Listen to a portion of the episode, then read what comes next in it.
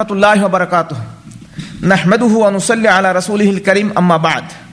আদাসুল খামিস আল ইসরুল আল মৌদু ফজলুজুহদে ফিদ্দুনিয়া আজকের পঁচিশতম দার্স বিষয়বস্তু হলো দুনিয়ার প্রতি লোভ লালসা না করা এবং দারিদ্রতা এর ফজিলা সম্পর্কে। আমরা একথা পরিষ্কারভাবে জানি যে দুনিয়ার জীবনটা বড় ক্ষণস্থায়ী জীবন, আর মানুষের আপনার পরকালীন জীবন জান্নাত বা জাহান্নাম সেই জীবনটা অনন্তকাল যে কালের কোনো শেষ নাই। কাজে সমস্ত মুসলমানদের উচিত হবে যে দুনিয়ার জীবনে হালাল উপার্জন করে হালাল খেয়ে আর যথাযথভাবে আল্লাহর ইবাদত বন্দী করার মাধ্যমে হালাল ইবাদত বন্দী করার মাধ্যমে আপনার সময় কাটিয়ে পরকালীন জীবনে যাতে করে আমরা মুক্তি পাই, পরকালীন জীবনে যাতে করে আমরা জান্নাত লাভ করতে পারি, সেই চিন্তাভাবনা নিয়েই জীবনযাপন করা আমাদের একান্ত উচিত। তো এই দুনিয়ার প্রতি লোভ লালসা কম করা এবং দারিদ্রতার ফজিলত সম্পর্কে বেশ কতগুলো আয়াত আসছে এবং বেশ কতগুলো হাদিসে আসছে আমি সংক্ষিপ্তভাবে কয়েকটা আয়াত এবং কয়েকটা হাদিসের তর্জমা আপনাদেরকে শোনানোর চেষ্টা করব ইনশাআল্লাহ আল্লাহ রবুল্লাহ আলমিন বলছেন ওয়ালামু واعلموا أنما الحياة الدنيا لعب ولهو وزينة وتفاخر, وتفاخر بينكم وتكاثر في الأموال والأولاد মহান আল্লাহ রবুল্লাহ আলমিন বলেন তোমরা জেনে রেখো, তোমরা জেনে রেখো যে দুনিয়ার জীবন তো খেলাধুলা, কৌতুক, সৌন্দর্য বৃদ্ধি করা, পারস্পরিক অহংকার প্রকাশ করা, ধন সম্পদ ও সন্তান সন্ততিকে প্রাচুর্য লাভের প্রতিযোগিতা ব্যতীত আর কিছুই নয়। ওমা হাজহিল, আল্লাহ রবুল্লাহ আলমিন আরও বলেছেন, ওমা হাজহিল হায়াত দুনিয়া, ওমা হাজহিল হায়াত দুনিয়া ইল্লা লাহবু ওয়া লাইবু, ওয়া ইন্না দার আল আখিরাত লাহিয়াল হায়ওয়ানু লাউকানু ইয়ালামুন আল্লাহ রাব্বুল আলামিন বলেন এই পার্থিব জীবন তো খেলাধুলা আর কৌতুক ব্যতীত আর কিছুই নয় পরকালীন জীবনই তো প্রকৃত জীবন যদি তারা জানতো এ মর্মে قال رسول الله صلى الله عليه وسلم يتبع الميت ثلاثة أهله وماله وعمله فيرجع فيرجع اثنان ويبقى واحد ইয়ারজাউ আহলুহু ওয়া মালুহু ওয়া ইয়াবকা আমালুহু মুত্তাফাকুন আলাইহিম।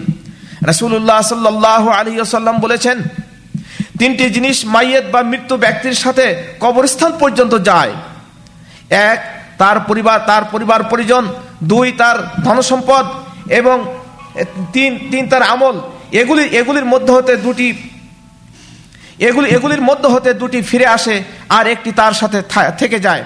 তাকে কবর তাকে কবরে দাফন করার সাথে সাথে তার পরিবার পরিজন ও তার ধনসম্পদ তার বাড়িতে ফিরে আসে আর তার আমল তার সাথে থেকে যায় তার আমল তার উপকারে আসে قال رسول الله صلى الله عليه وسلم ما الدنيا في الآخرة إلا إلا مثل ما يجعل أحدكم أصبعه في اليم فلينظر بما يرجع رواه مسلم জনাব রসুল্লাহ সাল্লাহ আলহিসাল্লাম বলেছেন পরকালের তুলনায় দুনিয়ার উদাহরণ হলো এমন যেমন তোমাদেরকেও সমুদ্রে তার আঙ্গুল ডুবিয়ে যতটুকু পানি নিয়ে আসে অর্থাৎ একজন ব্যক্তি যদি সমুদ্রে একটা আঙ্গুল ডুবিয়ে দেয় তাহলে সেই আঙ্গুলে কতটুক পরিমাণ কতটুক পরিমাণ পানি লেগে থাকে এর চেয়েও সামান্য সামান্য সময় এর চেয়েও সামান্য সময় আপনার দুনিয়ার জীবনটা قال رسول الله صلى الله عليه وسلم انظروا الى من هو اسفل منكم ولا تنظروا الى من هو ফাউকাকুম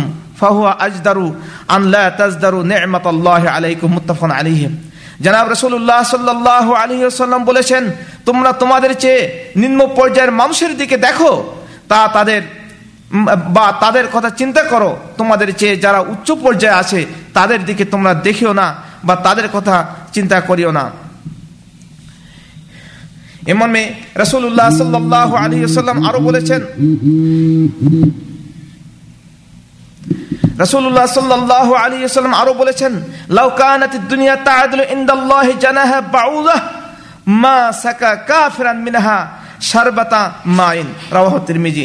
রাসূলুল্লাহ সাল্লাল্লাহু আলাইহি সাল্লাম বলেছেন, আল্লাহর কাছে যদি দুনিয়াটা অর্থাৎ দুনিয়ার মূল্য একটা মশার পাখার সমতুল্য হতো, তাহলে আল্লাহ তাআলা, তাহলে আল্লাহ তাআলা দুনিয়াতে কাফেরদেরকে এক ঢোক এক ঢোক বা এক চুমুক পানি পান করার সুযোগও দিতেন না।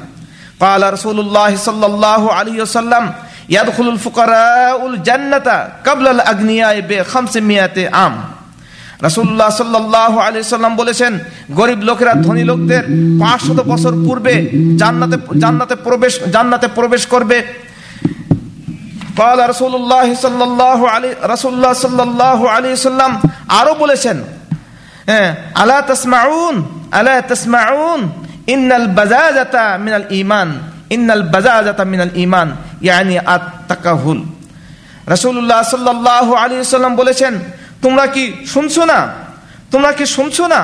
ভোগ বিলাস ও আড়ম্বরপূর্ণ বেশভূষা পরিহার করা ইমানের অংশ বিশেষ, অর্থাৎ সাদা সিধে বিলাসিতা মুক্ত জীবন যাপন করা? তো আমাদেরকে উচিত হবে যে এই দুনিয়ার জীবনে এই ক্ষণস্থায়ী সময়ে কোন রকম হালাল উপার্জন করে হালাল খেয়ে এবং যথাযথভাবে আল্লাহ এবং আল্লাহ রসুলের আদেশ নিষেধ যথাযথভাবে পালন করার মাধ্যমে যথাযথভাবে পরকালের পাথেয় সংগ্রহ করে পরকালীন জীবনে যাতে করে আমরা মুক্তি পেতে পারি, পরকালীন জীবনে যাতে করে আমরা জাহান্নামের আগুন থেকে মুক্তি পেয়ে জান্নাত লাভ করতে পারি, সেই চিন্তা ভাবনা নিয়ে আমাদেরকে দৈনন্দিন জীবন, জীবনযাপন করা একান্ত প্রয়োজন। মহান আল্লাহ রব্বুল্লাহ আলমিন আমাদেরকে তৌফিক দান করেন।